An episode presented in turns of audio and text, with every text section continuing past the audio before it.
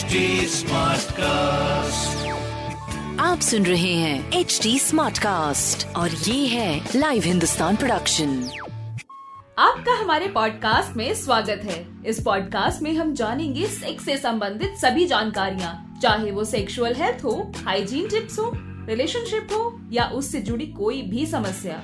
तो आइए let's talk खुलकर। आज सवेरे जब मैं न्यूज़पेपर पढ़ रही थी तो मैंने एक एड देखा। वीरे का पतलापन दूर करे तीस दिनों में, उसे गाढ़ा बनाए तो क्या वीरे का गाढ़ा होना इतना ज़रूरी है? आइए इस पर बात करते हैं खुलकर। वीरे जिसे सीमन कहा जाता है और स्पर्म यानी शुक्राणुओं के बीच, आखिर इन दोनों में डिफरेंस क्या है? इजैकुलेट होने वाले सीमन में केवल दो से पाँच प्रतिशत तक ही स्पर्म पाए जाते हैं। स्पर्म के साथ सेमिनिकल वेसिकल ट्यूबल और प्रोस्टेट ग्लैंड के सेक्रेशन मिक्स होते हैं और फिर बनता है सीमन। लोगों को लगता है कि सीमन को देखकर वो अपनी स्पर्म क्वालिटी का पता लगा सकते हैं। जैसे कि अगर सीमन पतला हो तो लोगों को लगता है कि उनकी स्पर्म क्वालिटी तो बहुत ही खराब है। और गाढ़ा हो तो उनको कॉन्फिडेंस आ जाता है कि नहीं नहीं, मेरे स्पर्म्स ठीक ठाक है। लेकिन सही मायने में सिर्फ़ सीमन को देखकर स्पर्म की क्वालिटी का पता नहीं लगाया जा सकता।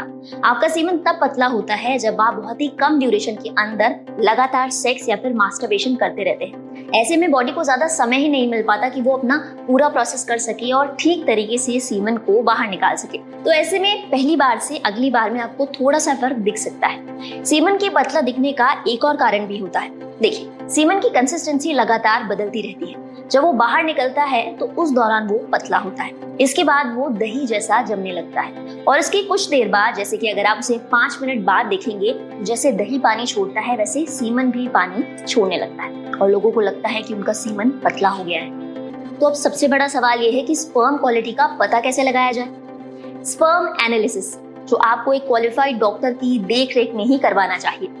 स्पर्म एनालिसिस से आप न केवल स्पर्म यानी शुक्राणुओं की संख्या का पता लगा सकते हैं, बल्कि उन चीज़ों के भी बारे में पता लगा सकते हैं जो कि स्पर्म क्वालिटी उनकी हेल्थ के लिए बहुत ज़रूरी है। स्पर्म एनालिसिस टेस्ट बहुत महँगा टेस्ट नहीं है और आपको आसानी से अपने नजदीकी हॉस्पिटल में ये अवेलेबल हो जाएगा। अब बात करते हैं इस टेस्ट के बाद आने वाली रिपोर्ट के बारे में। आप कैसे समझें कि आपके स्पर्म हेल्दी हैं या नहीं? चलिए आपकी मदद करते हैं। स्पर्म एनालिसिस में कुछ मेज़रमेंट होते हैं जिनके ऊपर इस बात को तय किया जाता है कि आपकी स्पर्म क्वालिटी कैसी है। स्पर्म एनालिसिस कुछ चीज़ों पर बेस्ड होता है, जिनमें सबसे पहला है स्पर्म्स की संख्या। डब्ल्यूएचओ की माने तो नॉर्मल प्रेगनेंसी के लिए 15 लाख पर एमएल स्पर्म होना ज़रूरी है।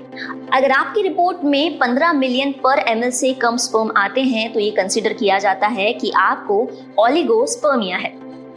ऐसा भी हो सकता है कि आपकी रिपोर्ट में ज़ीरो स्पर्म काउंट आए। इसे एजियोस्पर्मिया कहा जाता है। माना जाता है कि ऐसा शख्स फर्टाइल नहीं होता, लेकिन घबराने की बिल्कुल भी ज़रूरत नहीं है, क्योंकि आईवीएफ टेक्निक से आप फिर भी पिता बन सकते हैं। दूसरा है स्पर्म मोटिलिटी यानी उनकी गतिशीलता, ताकि वो फीमेल की बॉडी में जाकर एग को फर्टाइल कर सके। स्पर्म की तीन कैटेगरी होती है। पहली है ग्रेड ए जिसमें प्रोग्रेसिवली मोटाइल यानी कि अत्यंत गतिशील स्पर्म्स गिने जाते हैं। और इनकी संख्या 32 प्रतिशत होनी चाहिए। और अगर ऐसा नहीं होता तो माना जाता है कि उस शख्स को एस्थेनोस्पर्मिया है। दूसरा ग्रेड है ग्रेड बी इसमें नॉन प्रोग्रेसिव स्पर्म्स काउंट किए जाते हैं, यानी कि वो स्पर्म जो आगे की ओर गतिशील नहीं है, वो एक जगह खड़े होकर ही मूवमेंट करते हैं।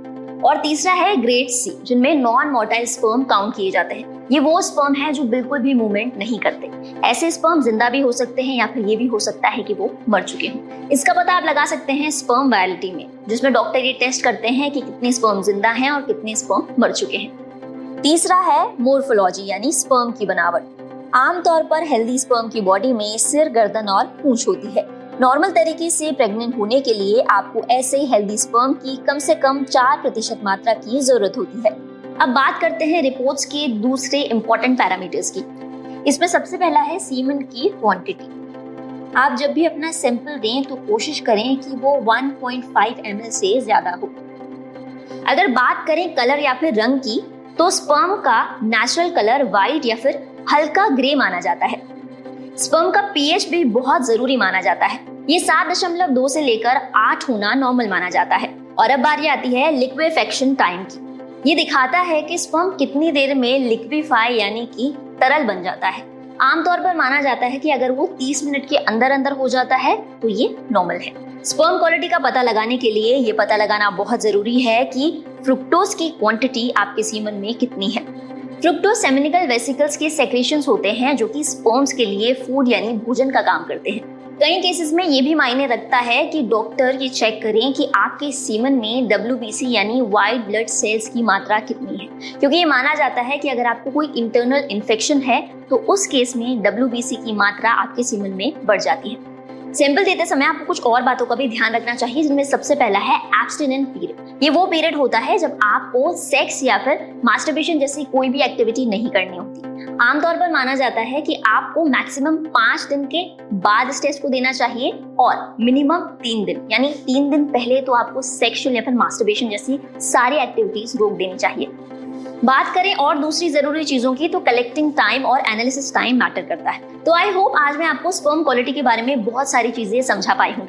तो अगली दफ़ा अपना सीमन देखकर, अपनी स्पर्म क्वालिटी को बिल्कुल भी जज ना करें। एक अच्छी लैब में जाएँ और टेस्ट कराएँ। और अगर आपको लैब में जाने में शर्म आती है तो कई सारी ऐसी लैब्स हैं जो आपको फैसिलिटी देती हैं कि आप सैंपल घर पर ही ले सकते हैं और वो वहाँ से उन्हें कलेक्ट कर लेंगे।